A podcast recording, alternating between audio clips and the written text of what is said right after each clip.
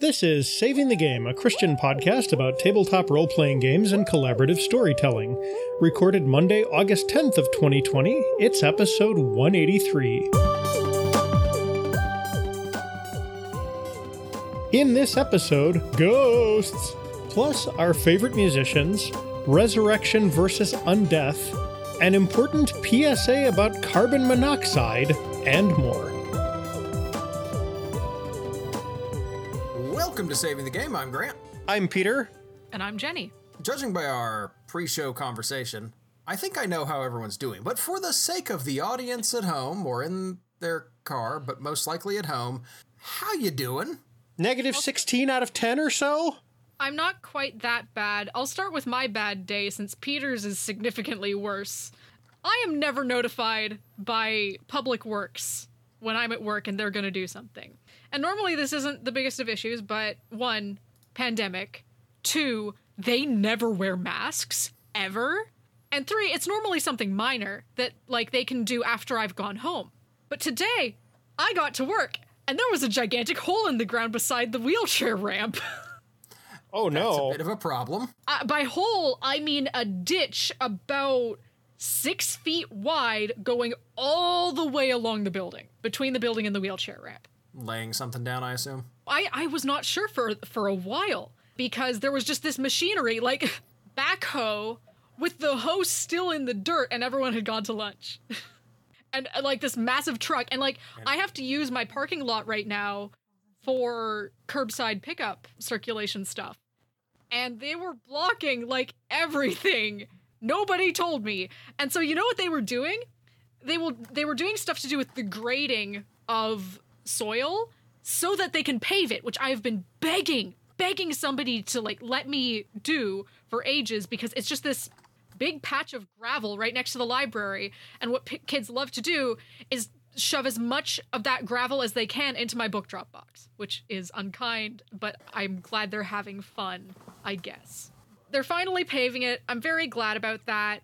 But because they were doing grading work, that means they were using a particular tool, the name of which I I don't know, but it's like a jackhammer, but if the hammer bit was flat. And so they are just pounding earth down there, tamping it down with this industrial level tamper, and it's literally shaking so much that I had book stands falling off of shelves. Wow. I'd have loved to have been able to prepare for that. That was a solid hour of my day, and then it was sandwiched between another couple hours of backhoeing. And of course, as soon as I finish my workday, they up and leave. So it's not it like it's it was just they started the noisiest part of the work just as I was getting my workflow going. I had to cha- I had to change tasks to like menial mindless work because I had a full big planning day planned and I was just like no, I am I am having to catch things falling off of shelves. Like I I can't do uninterruptible things right now. So yeah, I would just love for my town to let me know when they're going to do stuff to my building that's going to affect my work. But that'll never happen. That'll never happen. That that that seems yeah. Here's what's happened to me in the last 72 hours. I went in to take the Microsoft 70 70 40s exam. I thought I was prepared for this. I was scoring 89 to 92% on practice exams. I went in and I failed it badly because there was a whole bunch of stuff on the actual exam that the practice curriculum didn't even touch on. I am not going to publicly name names of the company, but that didn't work. But I will say that if if anybody listening to this is going to try and do a Microsoft exam between you know now and the end of January of 2021, please PM me and I will tell you which company to avoid. That was bad enough where I actually wrote a formal email of complaint, which is something that requires things to go pretty badly for me to even consider doing, much less actually do. That was unpleasant. My desktop PC has died on me. I cannot even get it to power on, um, as in, I can't even get the fans to spin up. It has a known good power supply in it, which means that something, that set of symptoms means that something is wrong with the motherboard, the processor, or the RAM. And because I don't have any other hardware of the same generation here that I can swap around with, I have no way of testing to figure out which one of those it is. the next time I'm going to be back at work where I will have a, access to some of that hardware is two days from now. so that's going to be fun. Yeah, I'm I'm recording tonight's episode on my laptop. So Good times. yeah, Something like that. there's also been like a fried power supply and a home server that doesn't work because of it now, and just Big technical head. yeah, big likely to be expensive technical headaches. That's extremely frustrating. Absolutely. Yeah, Grant, how are you? I'm actually pretty good. I, I'm I'm actually glad to hear that. I aside from you know the state of the world i'm largely fine. We were very fortunate. We have been very carefully so you know about very almost quarantine levels of like not going out to see people right? We're not going out to eat. We're not doing anything. Yeah. And as a result we sort of spent some of that health capital if you will okay. and went down to see a friend of ours because they are very good friends. They, uh, well, their family owns a beach house on the Isle of Palms in South Carolina near Charleston. And we got to use that. And we got to take our kids because they have kids that are like a year older than our kids, same genders. And so it's like, oh, you know, the girls get to go play and the boys get to go play and they just get to go have fun together, right? we basically got to actually give our kids some face to face interaction that they have been desperately needing because we have both have been like really, you know, both families have been very careful about who have we seen, you know, do we have any symptoms at all? Uh, I recently had a test because my allergies that got real bad, and the doctor was like, "Ah, you should just check. I was like, all right, no. Turns out it's fine. So we spent that, and that worked very well because we had a really good time. We ended up actually watching all of the kids for a little while. Chrissy and I did. One of the friends of ours has a uh, a close family member who was in their last days as of this recording, so they were visiting them. You know, it's it's kind of a, an unfortunate situation there. Also in Charleston, so we got to go see them. We were down there and we could do that, right? We could watch their kids and they could go say goodbyes and sit with family and that sort of thing that's nice. yeah, so that kind of worked out. But more than anything, the kids got to just run around, play on the beach, have fun, and, you know, wear themselves out. Be children for a while. Yeah. Also, we got to actually go out to the beach early in the morning, and like just after sunrise, and play around. Some of the pictures that you guys shared in our gaming group's Discord were just jaw dropping. Mm-hmm. It's a lovely beach. It really is. Understand, Isle of Palms is a very expensive area. It Right, looks this- fancy. It's super fancy, right? This is where the poolside, you know, rental manors are and the condos and stuff. I don't know. I look. I, I live uh, in a very sandy area, and anytime I see a house that's like super freaking close to the water like that, I'm like, oh wow, you can refor- you can afford to replace that house if a wave comes. Yes. yeah. This is the kind of area that is too expensive for people to put large condos in. it's like, oh, um, no, this is this is relegated to individual, extremely expensive rental mansions or people who have enough money that they just own the land outright. Wow. These guys bought in when it was dirt cheap because the Isle of Palms is one of the barrier islands and its job is to absorb hurricanes for Charleston. So for a long time, it was not considered especially valuable, All right. but now it is. Uh, and so, you know, the families owned these for a while. We were very fortunate to be able to just go down and, and go to this beach house. So we had a lot of fun there. It was good to just get out on the beach, stretch our legs, and just see people. We didn't do anything. We took a bunch of board games, didn't play a one of them, um, you know, but it was mostly just sit, talk, collapse about an hour early, and go to sleep, and then wake up and make coffee and head out to the beach. So it was it was lovely. that does sound nice. I'm It was I'm glad you guys had a good experience. So Yeah, I mean, we're going to be careful for the next week or so, but the most contact we had with anyone other than them was like one old guy whose dog was out and just is this old black lab who would just come up to the kids, drop a tennis ball at their feet, and just be like, You to throw this in the ocean for me? Huh? yeah. And of course, the kids did, and then they just had all sorts of dog's like, I'm so happy. It's been kind of a complainy 15 minutes. We should probably do something fun. Who says we roll on our table of questions? Here, shall Yeah, we? yeah. Let's let's do that. I could use some fun. Excellent. I'm gonna roll a die. You can't stop me because I've got the die right here, and you are several states away at least. That's a two. All right, this is uh, from Douglas Underhill, All right. longtime contributor, and he asks a very simple question: What is your favorite band slash musician? Ah, these days probably Kobra and the Lotus. They're a Canadian hard rock uh, metal band, female fronted. Their lead singer seems like like a literal delightful person. She seems very kind and decent and her songwriting reflects a lot of that. They have a lot of lyrics that are kind of designed to either point out injustices in the world or just be encouraging. A lot of the time with heavier music, you will run into, well, your stereotypical lyrics about sex, drugs, and rock and roll, right? This is. I have referred to the Prevail 2 album by Kobra and the Lotus as music to become a better person to. Hmm. I like their sound quite a bit too, but yeah, it's kind of the the whole package there. So that's my picks. How about you guys? It changes fairly frequently, but right now it is Shawn James. I, I recommend checking out uh, Shawn James, The Curse of the Fold. That's my favorite song of his. It reminds me of The Witcher a lot. Uh, it's sort of um, acoustic, folksy, grim folk. I won't. I, it's it's not. It is definitely okay. Anybody who doesn't know anything about the goth music genre might call it sort of gothic. It, it's not, but it's it's got some grim but hopeful themes.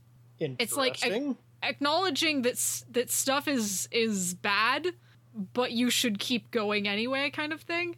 Yeah, I'll, I'll link specifically "Curse of the Fold" in in the show notes because it's oh, I, I love that song. It's very Sweet. cool. I mean, I have some musicians and bands whom I could probably identify as favorites. What's weird is I don't listen to them very often. Uh, I know that sounds odd.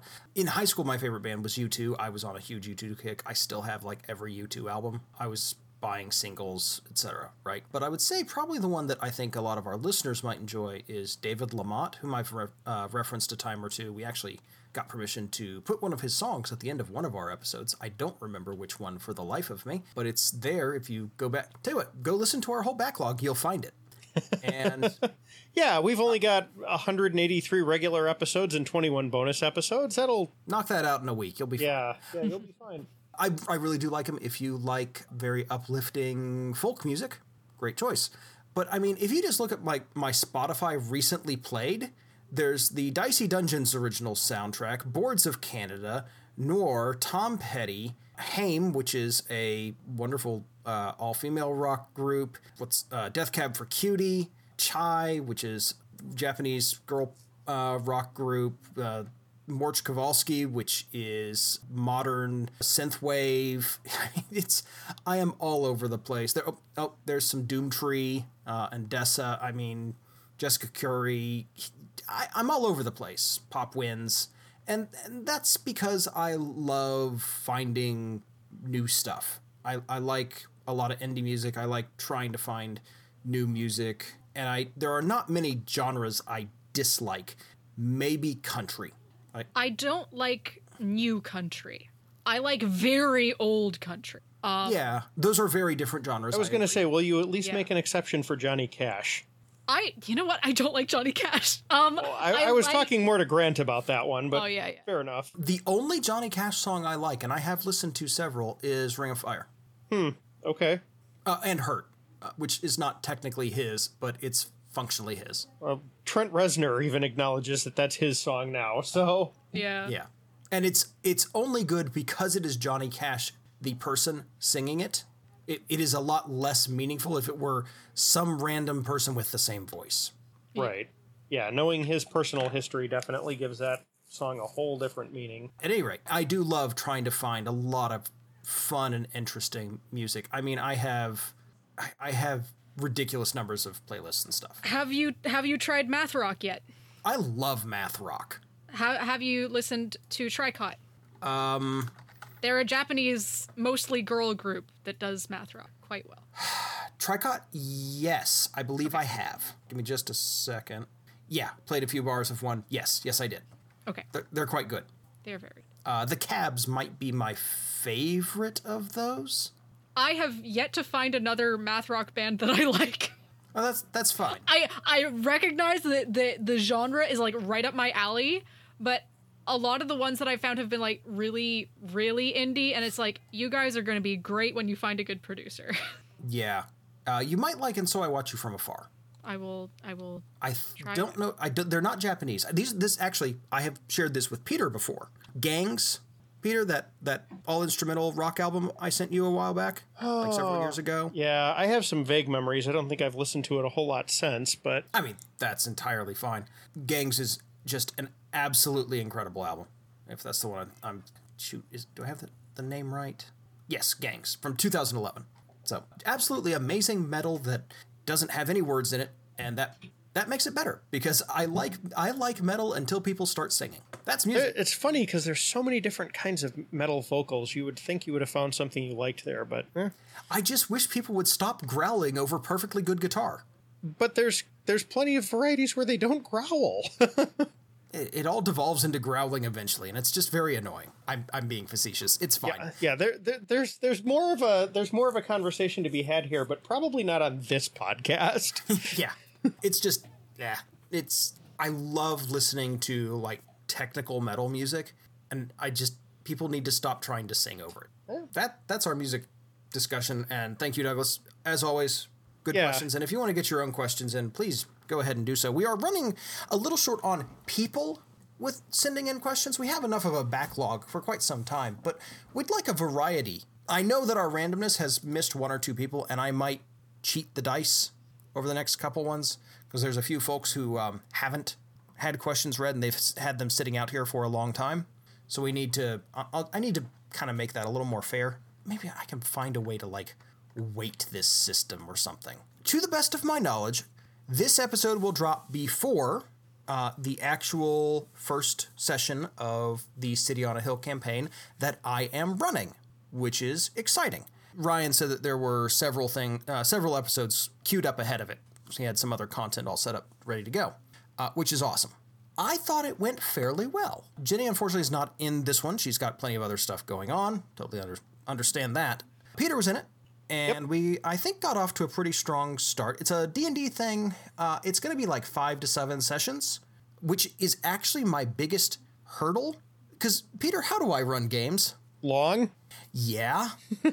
it's it's by and large give you a problem, sit back and watch you flail at it until it's fixed like 5 sessions later, right? Yeah, you you do tend to kind of follow the give characters reasons to interact with each other and put interesting problems in the world model of GMing. Yeah. Which I think is very strong for a long-running campaign. When you are on a deadline, I'm sitting here going, this seems so obvious and yet I feel it must be done. You know something though? I don't think anybody, anybody, except for maybe you, is going to complain if we wind up running longer than that. Ryan has been stuck GMing for quite some time. You are a very good and entertaining GM to play under. And if this winds up running longer than five to seven sessions, you're just giving Ryan more content. Uh, okay, I will grant you that Ryan is getting more content, but you know um, that was the original thing. You know, Yeah. I'll- if we do a follow up thing, I'm sure we could easily make that happen. But I gotta say, I like the characters. I like how they're kind of presenting themselves. Yeah. I think everyone's sort of settling in. There is this cool kind of trifecta of like, so and so knows people, so and so know places, so and so knows uh, flora and fauna, so and so doesn't know anything at all, and it's funny. And it's, you know, we have this kind of knowledge based dynamic that's cropped up in the group from the session zero, and it's sort of playing out in the first session, and I think it's working well. Yeah, just to give you an example, like my my character is kind of like a bodyguard slash security specialist. He's a oath of the crown paladin in the rules terms, although I think he's going to get some different tenets because uh, those don't really gel with how Pharamond is. But um, yeah, he doesn't really like. He is relying on uh, two of the other player characters to know where we're going and know what the differences in nature means. He is basically just there for if a threat happens, I protect the rest of you. Right.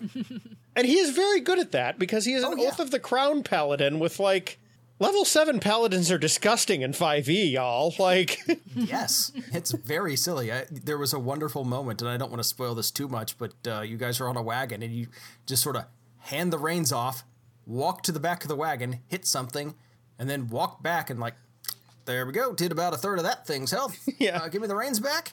thank you very much. you know? Yeah. And I have to say, I think that first combat was a lot of fun. Again, I don't want to spoil it too much, but it was it was a very dynamic scenario, which was a lot of fun. That's the kind of thing I enjoy running, and I think it plays well, you know, as a podcast where there's kind of action happening all over the place. Well, and you embraced the fact that, especially after the second campaign, like you, you basically just need to understand that city on a hill parties are just not going to kill people, like ever. like fights against other bipeds are probably non-starters. So we we didn't fight other bipeds. That's exactly right. But Peter, hmm. did we in fact fight giant insects? we did. Do I apparently have a thing for throwing giant insects at my parties? You do, especially as like introductory monsters. It turns out to work really well. Yeah. Ah, good times. Anyway, it was a lot of fun. That I was thought it. another thing about my bad day. I uh, I ended up covered in insects at one. Oh, Oh man, that's Yeah, I, I don't even know when it happened, but at one point I went to the washroom and there were just bugs on my shoulders, and I was like, "This is bad." And you know what? Everyone feels that, so that's why insects are an excellent starter. Villain. it's true. Yeah. Starter bad to punch because everyone wants to punch ants off their shoulders. Oh, it's true. and when you take a wasp and I'm and I say, well, you know, these are only about seven feet. They're hardly the worst thing out here. it's a good start. Yeah, everybody just, you know, even though we don't have video running, everybody just kind of looks at each other through the internet and then yeah, Yeah, these aren't even the worst thing out here, huh? Okay. hardly. It was a lot of fun. Yeah. Uh, and I would recommend that anybody, and, and I say this not because it's me doing it and I'm going, whoa, ha, ha, I'm such an amazing GM. Everybody I thought played really well. There was a lot of fun happening. Everybody's sort of playing into the sense of urgency, which I Yeah. think is wonderful. if after like 8 years of listening to a podcast with Grant and me, you're curious what it sounds like when he GMs an actual session, now's your chance. You know, like very much like how Grant GM sessions in general. So there didn't do anything out of character for him in this and it, it worked out well. So Oh, I'm glad. It's a lot of fun, and I recommend you check it out. CityOnAHillGaming.com? Net? Org? Dot net? if I Uh, actually had my- CityOnAHillGaming.com. A There we go. I should know these things. Oh, wait, I lie. It's already out. Oh, no, no. Sorry, that's the session zero that's out. That's a good thing to listen to as well, though. Yes, that was a lot of fun because the second part especially involves us talking about like safety tools and how you know what goes into that, special considerations for the fact that this is a actual play podcast, uh, but also you know I I did some fun stuff like okay Peter, tell me one thing that is true about this setting, Yeah. which I think caught everybody off guard. And now we have like a, a hospitable like desert tribal society that Pharamond is part of that we might get to visit someday. So yeah, that's cool. Yeah. There's all sorts of cool stuff that happens. So anyway, Yeah. it's a lot of fun. Check it out. We have a big topic, possibly our biggest scripture reading ever to get to. So we should dive into that. But just to wrap that up, uh, if you want to support us on the show, patreon.com slash saving the game. Please go ahead and do that. That helps us a ton. We're talking about ghosts tonight. And that means we have a lot of scripture sort of related to that. And one of those is the longest bit of scripture about ghosts in the Bible. Oh, you shut up. We're not doing this. No. No, We have a different podcast. different podcast. All right, I'm going to try and uh, read. Thank you. now now you know. Now you know. No, I've I've always known. Sixty. Oh, oh, good. Hi, Moon Eye. uh, Dumbus decided to be on the. Yeah, okay. Go on, Tweedle, stupid. We have the chapter 28 of the first book of Samuel, 1 Samuel 28. We're not going to quite do all of it, but it's verses 1 to 20. You'll see why this is relevant in our conversation with ghosts. In those days, the Philistines gathered their forces for war to fight against Israel. And Achish said to David, Understand that you and your men are to go out with me in the army. David said to Achish, Very well, you shall know what your servant can do. And Achish said to David, Very well, I will make you my bodyguard for life. Now Samuel had died, and all Israel had mourned for him and buried him in Ramah, his own city. And Saul had put the mediums and the necromancers out of the land. The Philistines assembled and came and encamped at Shunem, and Saul gathered all Israel, and they encamped at Gilboa. When Saul saw the army of the Philistines, he was afraid, and his heart trembled greatly. And when Saul inquired of the Lord, the Lord did not answer him, either by dreams, or by Urim, or by prophets. Then Saul said to his servants, Seek out for me a woman who is a medium, that I may go to her and inquire of her. And his servants said to him, Behold, there is a medium at Endor. So Saul disguised himself, and put on other garments, and went, he and two men with him. And they came to the woman by night. And he said, Divine for me by a spirit, and bring up for me whomever I shall name to you. The woman said to him, Surely you know what Saul has done, how he has cut off the mediums and the necromancers from the land. Why then are you laying a trap for my life to bring about my death? But Saul swore to her by the Lord, As the Lord lives, no punishment shall come upon you for this thing. Then the woman said, Whom shall I bring up for you? He said, Bring up Samuel for me. When the woman saw Samuel, she cried out with a loud voice. And the woman said to Saul, Why have you deceived me? You are Saul. The king said to her, Do not be afraid. What do you see? And the woman said to Saul, I see a God coming up out of the earth. He said to her, What is his appearance? And she said, An old man is coming up, and he is wrapped in a robe. And Saul knew that it was Samuel, and he bowed with his face to the ground and paid homage. Then Samuel said to Saul, Why have you disturbed me by bringing me up? Saul answered, I am in great distress, for the Philistines are warring against me, and God has turned away from me and answers me no more, either by prophets or by dreams. Therefore I have summoned you to tell me what I shall do. And Samuel said, Why then do you ask me, since the Lord has turned from you and become your enemy? The Lord has done to you as he spoke by me. For the Lord has torn the kingdom out of your hand and given it to your neighbor David. Because you did not obey the voice of the Lord and did not carry out his fierce wrath against Amalek, therefore the Lord has done this thing to you this day. Moreover, the Lord will give Israel also with you into the hand of the Philistines, and tomorrow you and your sons shall be with me. The Lord will give the army of Israel also into the hand of the Philistines. Then Saul fell at once full length on the ground, filled with fear because of the words of Samuel and there was no strength in him, for he had eaten nothing all day and all night. Job 14, verses 7 through 12. At least there is hope for a tree. If it is cut down, it will sprout again, and its new shoots will not fail. Its roots may grow old in the ground, and its stump die in the soil, yet at the scent of water it will bud and put forth shoots like a plant. But a man dies and is laid low. He breathes his last and is no more. As the water of a lake dries up, or a river bed becomes parched and dry, so he lies down and does not rise. Till the heavens are no more, people will not awake or be roused from their sleep. And Isaiah chapter 8, verse 19. When someone tells you to consult mediums and spiritists who whisper and mutter, should not a people inquire of their God? Why consult the dead on behalf of the living? And we have two passages from Matthew. The first is Matthew 14, verses 22 through 27. Immediately, Jesus made the disciples get into the boat and go on ahead of him to the other side while he dismissed the crowd. After he had dismissed them, he went up on the mountainside by himself to pray. Later that night, he was there alone, and the boat was already a considerable distance from land, buffeted by the waves because the wind was against it. Shortly before dawn, Jesus went out to them, walking on the lake. When the disciples saw him walking on the lake, they were terrified. It's a ghost, they said, and cried out in fear. But Jesus immediately said to them, Take courage, it is I, don't be afraid. And we have Matthew 27, verses 51 through 54.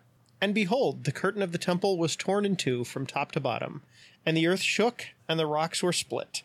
The tombs also were opened, and many bodies of the saints who had fallen asleep were raised. And coming out of the tombs after his resurrection, they went into the holy city and appeared to many.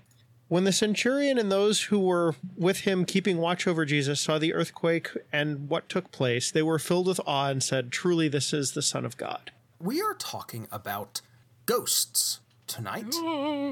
Ghosts. Apparently, we are just kind of doing a Halloween in late July and early August because, hey, why not? Yeah. Whatever. Cosmic horror and ghosts. Okay, yeah. Indeed. It's fine. And so, ghosts. Ghosts are one of those things that are pretty much universal. We all sort of have ghost stories, no matter what our culture is. And so, we kind of have to ask ourselves what are ghosts all about? And my take on a ghost, and you guys may quibble with this some, but my, my take on it is that ghosts are sort of the echoes of people, a spiritual manifestation of the effect we have on society and on the world and on others, and uh, a manifestation of how our people and our world affects us, right? We have the, the ghost with unfinished business. The world has this effect on us, and we, we need to do something, accomplish something, see something through. Feeling is so strong that it carries through even to after death. You know, there's a haunting where this person did something horrible, and the the echo of that lingers in memory and thus in in in spiritual reality in a place or in a thing or about a person. There's also a sort of a combination of the two that I have seen in Ojibwe culture specifically, mm-hmm. where it's a combination of unfinished business with haunting. So because a sibling of somebody has done something culturally significantly bad, the resulting death of the sibling causes a haunting. Hmm. Interesting. Yeah. Huh. I actually, it was interesting. I was talking about recording this episode with one of my coworkers today, and he mentioned that he'd seen ghosts described as like a weird temporal displacement of events, too. There's a, hmm. a very good horror movie that I cannot remember the name of, and thus this is entirely useless. But there is a wonderful South American horror movie that plays into that theme, hmm. where the haunting is weird events that have happened due to time, you know, wibbly wobbly, timey wimey stuff, to, to quote the doctor. As a result of that disappearance and you know this this very terrifying thing and people appearing in places and weird voices are in fact this weird temporal nexus in a house So that's the interdimensional hypothesis. yeah. Which is it, it doesn't just apply to ghosts. It's a sort of an idea surrounding ufos and unexplained events. It's just like eh sometimes dimensions just cross over a bit. Right. Sometimes there's bleed. Yeah. It's one of, it's it's honestly one of my favorite plot devices ever forever. It's oh it's so great because you can explain literally anything with it and be like oh no it's consistent. Don't worry about it. It's great understand when we talk about ghosts on this podcast three of us we're going to be talking about them with the cultural knowledge that we three have hmm. which is certainly not ev- complete. We don't have every bit of cultural knowledge of ghosts from everywhere right? So when we say something please keep that in mind all right? That that's going to be important going forward. We're not going to harp on that but just be aware of it. I in particular was looking for some very specific books, but a certain a certain warehouse in Calgary didn't send a certain library some books in time. So I'm a little less knowledgeable about this than I wanted to be, and I'm kind of mad about it. That's unfortunate, and I am sorry. There are lots of theories of ghosts, but by and large, when we talk about them, if we say this is a spiritual phenomenon and not something else, we're talking about some sort of spiritual remnant of a person. Yeah. A lot of the time, it's just a disembodied soul that's Yes. stuck, you know? Some sort of emotional resonance is another thing that's often Yeah. proclaimed, right? Really, really strong negative emotions are usually what you see there. Things like sorrow or rage. Yes, and it is interesting that when we talk about ghosts, we are usually talking about uh, negative influences. I have a theory on the positive side of things. I think that's when people start invoking the guardian angel rather than a ghost. At least in terms of Western culture, ghosts are seen as malevolent like 99% of the time. But as soon, as soon as something positive and inexplicable happens, guardian angel. The average actually gets more positive for them in fantasy, though. Yeah, that is true. I think it's because fantasy is already making you suspend your disbelief about a lot of stuff. And and so it's like, yeah, we've already got, you know, people with pointy ears that live in the forest and shoot real good and can see, you know, a bajillion miles away. Why don't we just have nice ghosts this time? And I think it's drawing off different traditions. Look at Shakespeare, for example. Hamlet's ghost is, you know, he is not a violent ghost. It is not the ghost that you get in Yeah. a horror movie, a, you know, a ghost story, it's a ghost that needs vengeance but cannot do that itself. It, it comes to Hamlet and says, I, you know, you are my beloved son. Please help me. You know, help your father. You know, rest because vengeance. I was killed. Yeah. Avenge me. And that's drawing from very different influences. And to be sure, it is also a plot point, right? It's the reason to have a bunch of murders and soliloquies, but it's fine. There's another aspect of the malevolent ghost as a modern Western phenomenon that plays into similarities of fear of death brought about by specific political events, oftentimes war. A thing that I think I've noticed the malevolence of, of zombies and ghosts goes up when wars happen more. I mean that makes sense. So you've got a lot of like traumatic death in a war. So so the more that a culture is made aware of traumatic death, the more likely that the malevolent ghost and zombie is going to become prevalent in pop Right. culture. That's interesting.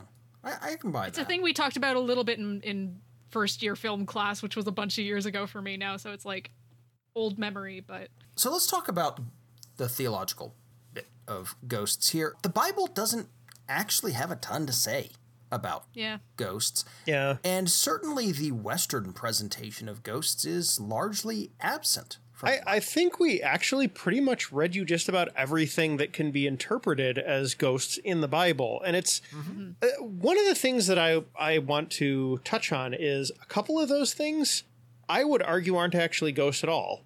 well, yeah, that's exactly right. Yeah, the the Witch of Endor um, is communicating with the soul of Samuel from the afterlife, but Apparently. yeah, yeah, I mean that's that's that's what it leads us to believe, anyways. Yeah, Yeah. Samuel was in the afterlife. i if we go with the presentation there, before she called on him, and then he came back and was like, "Yeah, boy, you have really screwed up, Doom.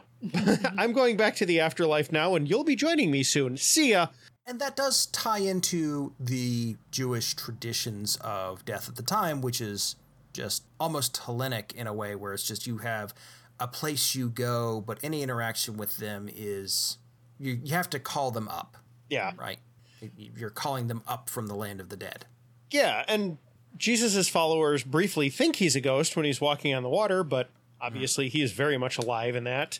And there's mm-hmm. there's a lot of like straight up resurrection in the Bible, like more than you mm-hmm. probably remember. There there's a couple of passages in the Old Testament that I don't even have in here, but just following Jesus around, he raises the son of a widow, he raises Jairus' daughter, he raises Lazarus. Of course, you know, he himself is raised on the third day after his crucifixion.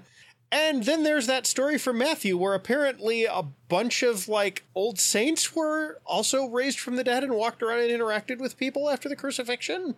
All of these people are actually alive again. They are not ghosts. We had an episode where we talked about the difference between resurrection and undeath. Mm-hmm. There, there's th- this is not a perversion of life. It is life. You know, they are back. Yeah, exactly. The only other th- bit of scripture that I think we did not read is the Transfiguration, where Elijah and Moses join Jesus on the the, the mountain, Yeah. Mm-hmm. right? But even then, that's not presented as ghosts. That's just presented as them.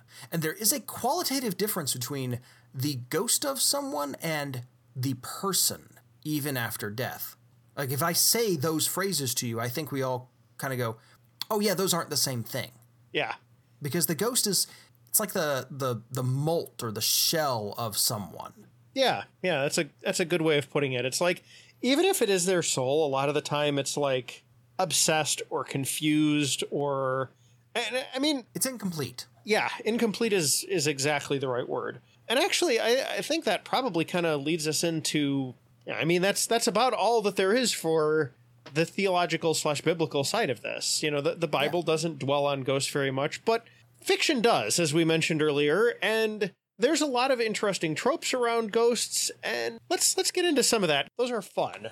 I yeah, and I want to talk about how we use ghosts much more than like what they can do. Because ultimately, Yeah. what ghosts can do is I don't know what's convenient for your story and what makes it feel like a haunted. I'm going to go a little bit further than that just to say that, yeah, that's true, but pop culture, media, folklore, that sort of thing has nailed down a certain I don't know, suite of ghostly abilities that are pretty common, and we most people probably know these, but I would like to go over them just for completeness sake. Sure, but let's start with kind of what ghosts do. And we've touched on some of this already, right? We've got the unfinished business, the ghost that needs to do something before they can pass on or see something through.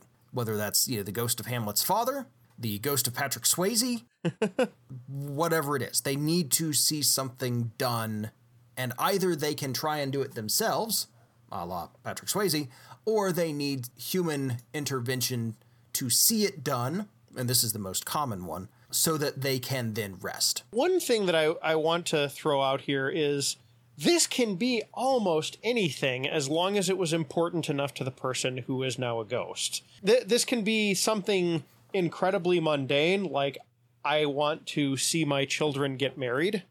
And what happens if one of those children dies single?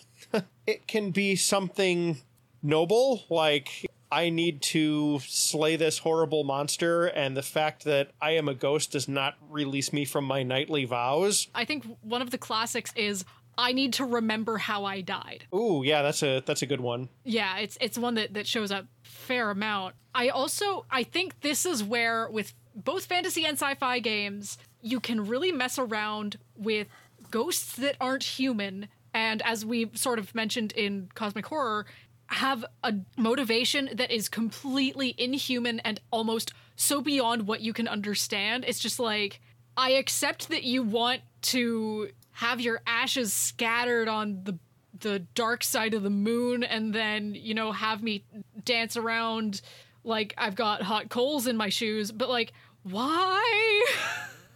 Sometimes it can be something awful and terrifying. The agenda of a serial killer could potentially be something binding a ghost back to the mortal plane.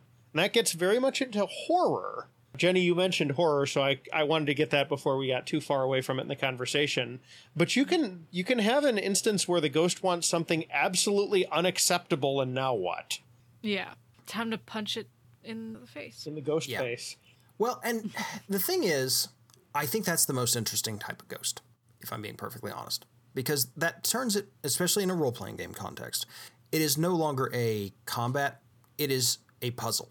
Or it is a it's a opportunity to solve a problem. I would actually say that the one where the awful is good, like that gives you moral dilemmas and stuff, but the impossible or seemingly impossible is I think the most fun as a puzzle. And that's that's why I used the example of I want to see my children get married and one of the ghost's children died single. Well, mm-hmm. You know, like i- i- is seeing your grandchildren get married good enough? Are we doing a ghost wedding? Yeah, like what are what are we doing here, you know? like No, I, I agree. But that, that's the thing. Present a puzzle and be like, all right, how are we solving this? And that's always fascinating to me. it's especially good if the ghost itself doesn't know if what you do is going to work.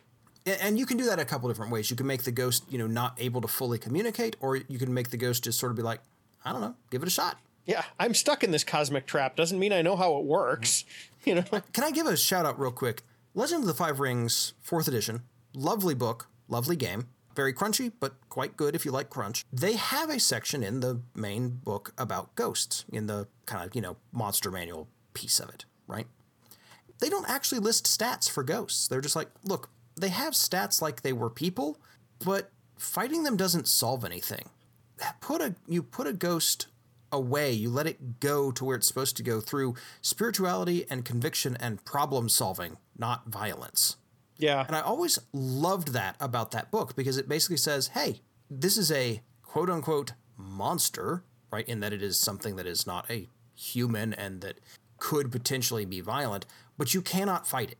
You've got to find some other solution. There's still social combat mechanics in L5R. Oh, yes. So even if you're not physically punching the ghost or trying to punch the ghost and failing, you still have mechanics for back and forth with the ghost. My boyfriend Tyler is in a is in a, a an L5R Let's Play right now. Uh, Fortune and. Strife.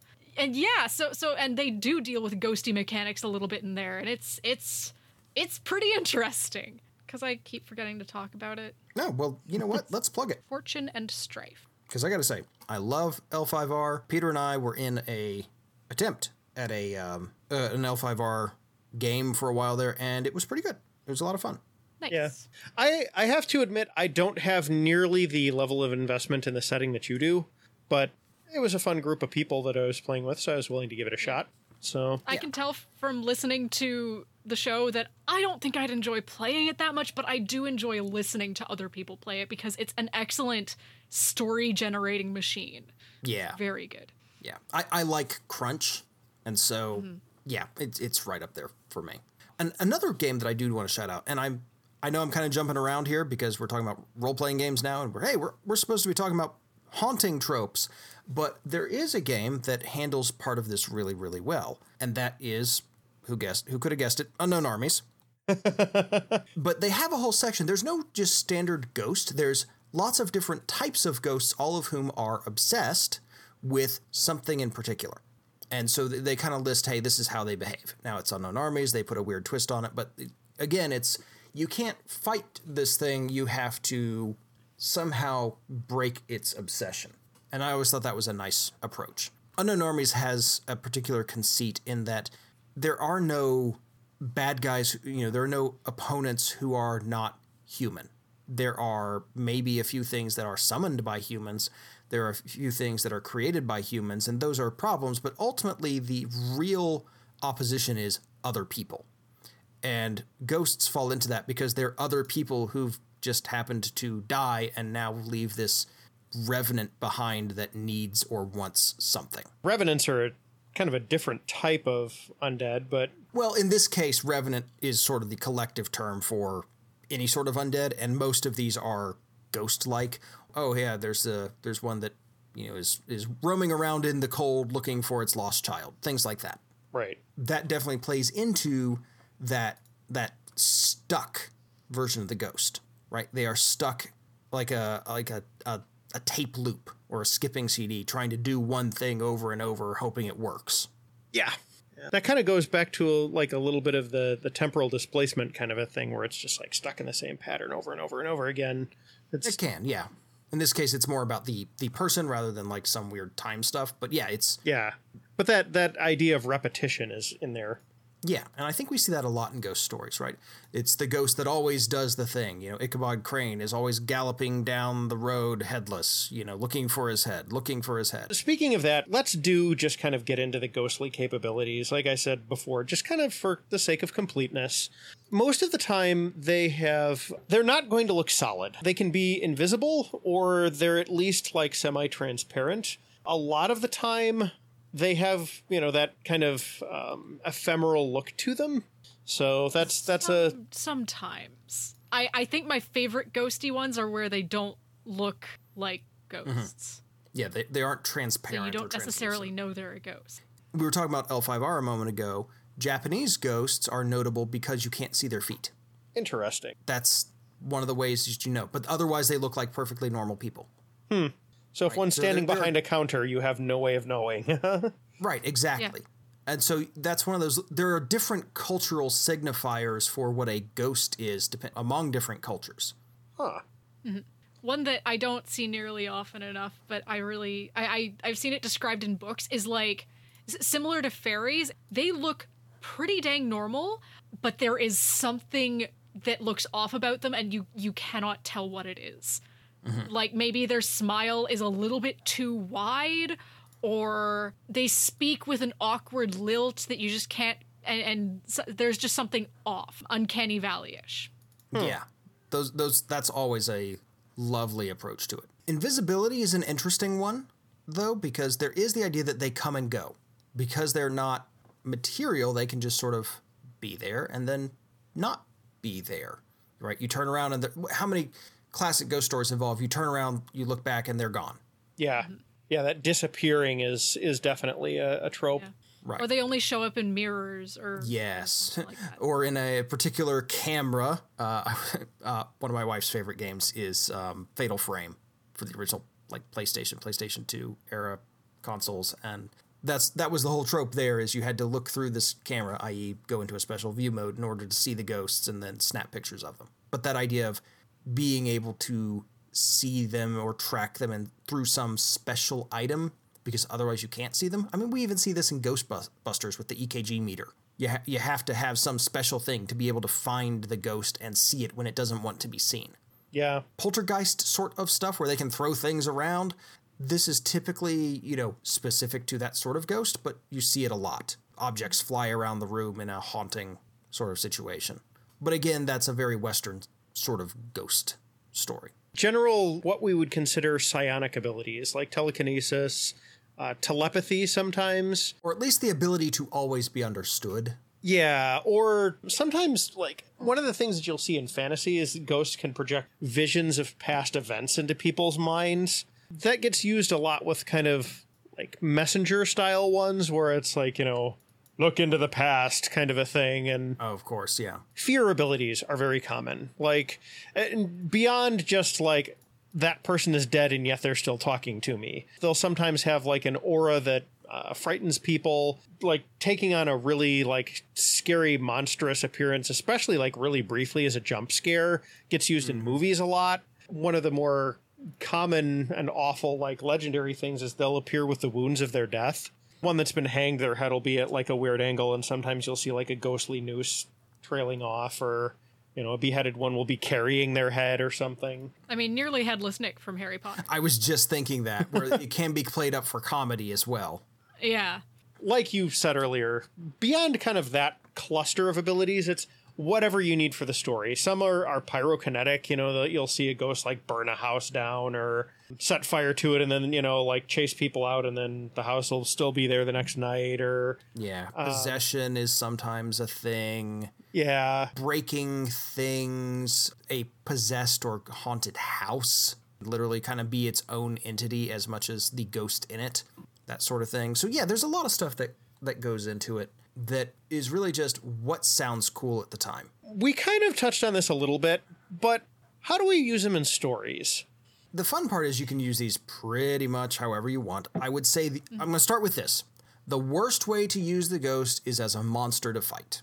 Yeah, like something with stats. Yeah, that's that's kind of boring.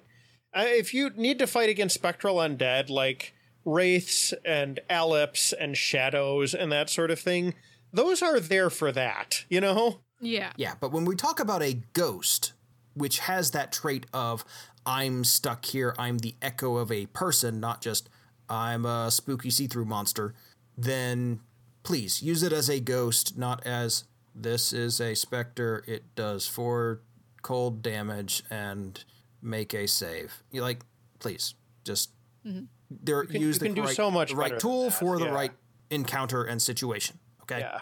I like ghosts as puzzles or indicators of puzzles. We did a InSpectres game briefly, and you know, a long while back, and that was a lot of fun because you know when we had a ghost, it's like, okay, well, here's a ghost. What's it trying to say? You you showed up to try and get rid of this ghost.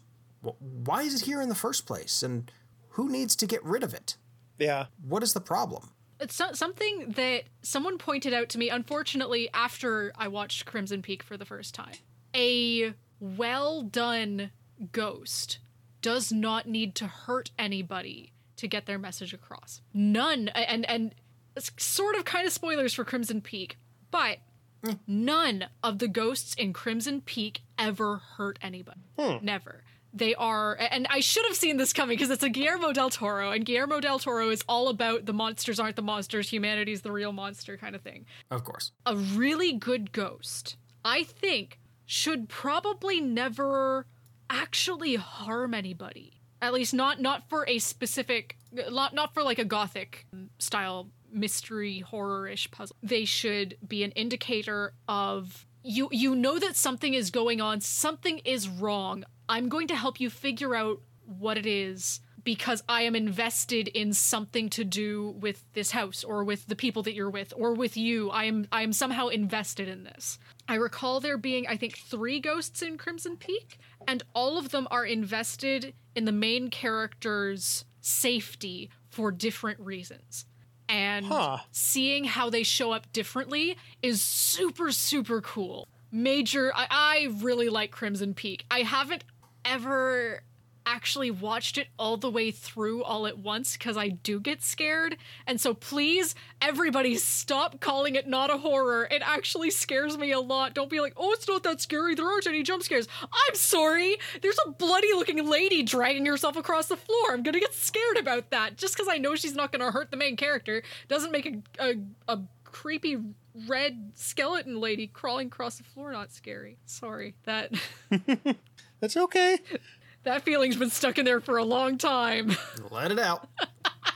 I think that's that's also another thing. I find ghosts a lot scarier than most other monsters and horror stuff. So I, I don't consume nearly as much ghost media as as I would. like. Although one of my my initial uh, introductions to horror was a, a yet another ghost story where I don't think the ghost ever actually hurt anybody in their ghosty form. Uh, they were a terrible person in real life and did do awful things. Yeah, Dreadful Sorry by Kathryn Reese or Rice, Reese, Rice. I'm not sure. Another good example of a ghost that is puzzle kind of thing. M- much less uh, physical interaction with the ghost, though. It's more like dreams and vision.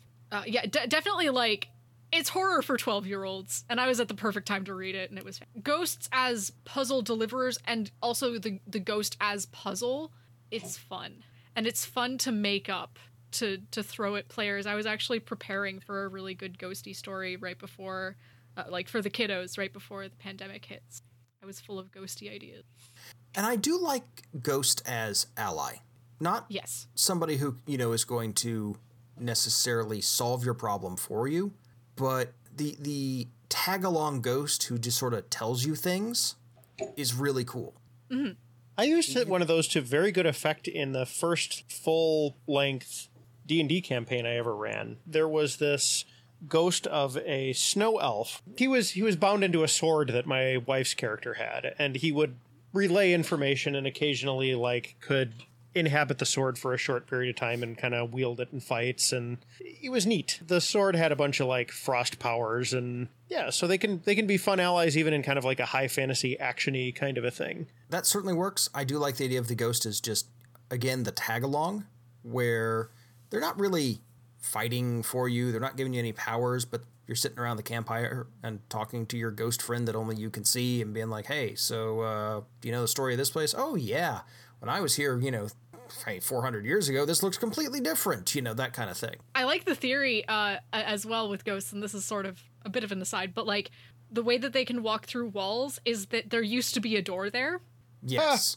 Uh, and so I, I just love the idea of sort of absent minded ghosts forgetting that things have changed because they're stuck in a particular time period. I love that. Yeah. Or that, you know, well, I'm timeless. This wall won't be here, you know, in 200 years. I mean, it barely exists if you Yeah. consider all of eternity. Very Discworldy sort of approach. There is no spoon, there is no wall. It's like that. It's just like, I mean, if you consider the length of eternity, this wall barely exists at all. I mean, I could just walk right through it, frankly. it's a Terry Pratchett approach, but it's fun. Although, I suspect that unless you're running a very specific game, like a Ghostbusters style game, if you are explaining the mechanics of ghosts, you might have run off the rails. or you might be playing a whole party of ghosts, which is something I've wanted to do for a very long time. That would be fun. We would perhaps be remiss if we did not at least acknowledge the fact that Wraith exists as a game. Yeah. I don't know that it's necessarily what everyone wants out of ghost stories, but it is certainly a game that exists and me- met some people's needs. and met a certain amount of critical acclaim too. It, it Oh, bears no, I- mentioning. like, I'm not saying it's bad. I'm just saying it is because it got so heavily white wolfed. It's not always the most ghost story of ghost games. well, and it's also harsh, heavy, and grim. I mean, the, you know, it's got an award-winning book about the Holocaust as part of the. I did say white wolf, But I mean, a lot of the time, White Wolf can be kind of like action horror. You know, it's uh, like it's um, you, you, the stereotype of a vampire game being superheroes with fangs. Wraith the Oblivion is not that. that is true, and and credit to it for being that. What else can we use Ghost for? I mean, that's really the big one for me. The Messenger is fun. The Harbinger, I think, is excellent. I was really hoping to have to have read uh, The Woman in Black at this point because that's a ghost who signals the oncoming death of children. I th- I think I would know for sure if I had the book, but I don't.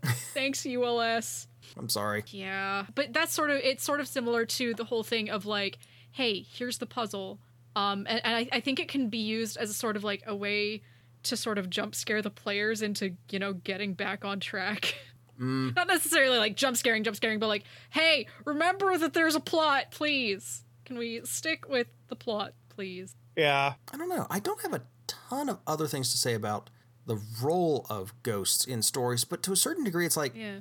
I think a lot of us, if you've read well, I feel like you can pull these out from your stories. There's so many ways to use a ghost that we'd either spend five hours talking about it or just say, hey, ghosts exist. Go go read a bunch. Yeah. Which is kind of my solution. I, I would say go read a lot. We haven't directly mentioned it, but I would also recommend reading Johnny and the Dead by Terry Pratchett. It's not one of his his Discworlds. Uh, it's about uh, a boy named Johnny who meets a bunch of ghosts, Cool. and and it's very funny, very Pratchett style humor, but not in Discworld. And I think it's intended for middle schoolers. It's really it's a sweet version. The ghosts are sweet for the most part. At one point, they have to try to make a phone call, and they're all like working so hard to try to pick up the phone receiver and then dial every number, but they're on a time limit. Uh, they're nice, sweet. That's fun. Yeah. And that is something maybe to play around with if you are really getting into having a ghost around. Don't just think about what they can do, think about all the things that they cannot do, things that are struggles for them. I do remember reading a story, and I don't remember if it was Discworld or if it was some other ghost story. It was a ghost who was trying to figure out how to move things and like focusing all his energy and just getting a little zap out of his finger and just barely managing to move one little thing. I think that's Johnny and the Dead. That sounds like the Johnny and the Dead section where they're trying to pick up the phone. Then it must have been another Discworld book because that might have been because Okay. there is another one that plays into that same idea, and I I really do want to say it is Terry Pratchett Okay. because there there's another Discworld I think that plays into those because it wasn't there was no phone. Okay. Would it have been Mort? No, no, there was something else. Okay. Some sort of Discworld book that had a ghost. it might even not have have been Discworld, but it's that idea of like learning, you know, the uh, ghost learning how to put all of their efforts together, you know, put all of their energy into just like these little tiny things, and Yeah. like the expression of energy ended up being what actually allowed them to move things. I think you could do a really good analogy kind of thing with ghosts as representative of chronic illness. Sure, absolutely could. There's a lot in there. Mm-hmm. Hey, if you're looking for an essay idea for your for your gothic lit class, there you go. I like it. No, I think that's that's a fun one. A couple other notes on ghosts. There there are a lot of real world explanations for hauntings. yes, and some of them are health related. Yes. this, this is my particular soapbox. If you are experience if you have moved into a new house especially or new apartment and you are suddenly experiencing supernatural things, check your carbon monoxide detector, please. Because some of the, the symptoms of carbon monoxide poisoning, especially early stages, like confusion, memory loss, sometimes straight up hallucinations, a lot of people interpret that as ghosts. Like there's there's this one Reddit thread about this guy who had a little bit of missing time kind of things going on and he ended up with like a lot of post-it notes just posted around his apartment that were not in his handwriting. It, it turned out it was his handwriting, but it was his handwriting when he was hallucinating. Oh And- no.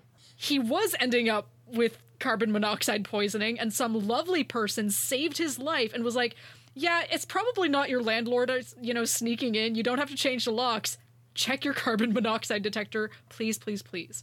Yes. Um, again, not saying if you've like had a supernatural experience that it definitely was carbon monoxide poisoning. Please just rule that out first because it kills people. Yeah. It really does. It's awful. Uh, apparently, one of the things with carbon monoxide poisoning hallucinations is that they make sense at the time, and you don't realize it until you're pretty much dead. I've had one hallucination in my life as a result of um, h- hitting my head in a particular way and doing stupid childhood games. I'm not even going to get into it. It- Yeah, it made sense at the time, and then when I sort of came to, it was like that was weird. Yeah.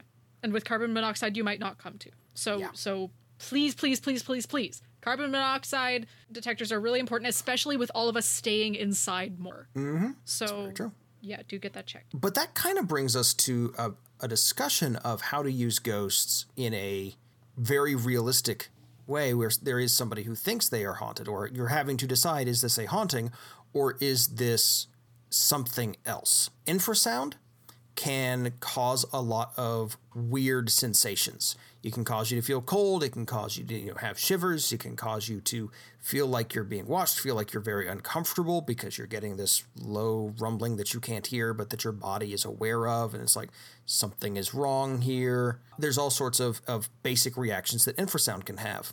And guess what? In modern houses, we have a lot of infrasound. Roads, you know, vibrations can cause infrasound. You know, a, a refrigerator can cause it. It happens all the time, right? Low level vibrations and stuff produced by devices can absolutely cause this sort of thing. Is this you just setting up to recommend Paranormal Home Inspector? I mean, not entirely. but speaking of, um, there's a there's the worst best show that I have seen, or, or maybe best worst show would be the correct way to phrase that because it is not a good show, but it's a wonderful show to like have a drink and watch, or get a group of people together and laugh at over pizza, right? Uh, Paranormal Home Inspectors. I don't know what platform it's on anymore. I had to dig deep into the weeds to of the internet to uh, watch it at some point. You you probably not that you should pirate anything, but I'm seeing a lot of stuff on YouTube. Okay. You could probably find a lot of it, a lot of clips at the very least on YouTube. And what's wonderful. I'm seeing full episodes. These things are 31 minutes long. Well, it did not have high production values and it was not produced by any major thing that I saw. It might have just ended up there, right? Mm-hmm. Whoever owns the rights to it might ha- literally have legitimately dumped it there. I don't know. Yeah. The conceit here is it's the classic, you know, ghost hunters style. You know, we we found somebody who says their house is haunted or- or this place is haunted, and we're going to come in and look for the ghost and try and suss out the ghost and communicate with the ghost. So you have your psychic trying to talk to the ghost in this person's house, and this person, reca- you know, explaining like all the weird things that they've had. But the twist that the show provides is that they then bring a home inspector in. And they use the same home inspector for this. And this poor dude is. it's the best Scully I have ever seen. because it's this no nonsense black dude who's just like, you you said you left and came back and, you know, things were on the floor. They own a cat. they own a cat. Of course it knocks things over. You you know, our dishes rattle, you know, at strange times. They live 150 feet from the uh, from a freight railroad. Yeah, it- things are going to rattle. You know. Well, the the homeowner said that you know the they got locked out and the door didn't even have a lock. Well, here's the lock on the door. you know, just this very put upon person who's just, well, these closet doors aren't uh, aren't hung straight, so yep, they're going to swing open at night. Absolutely, they'll swing open all the time. So it's just it's it's wonderful because it gives you maybe one of my favorite things about how we interact with the paranormal, which is we want to ascribe meaning to random events.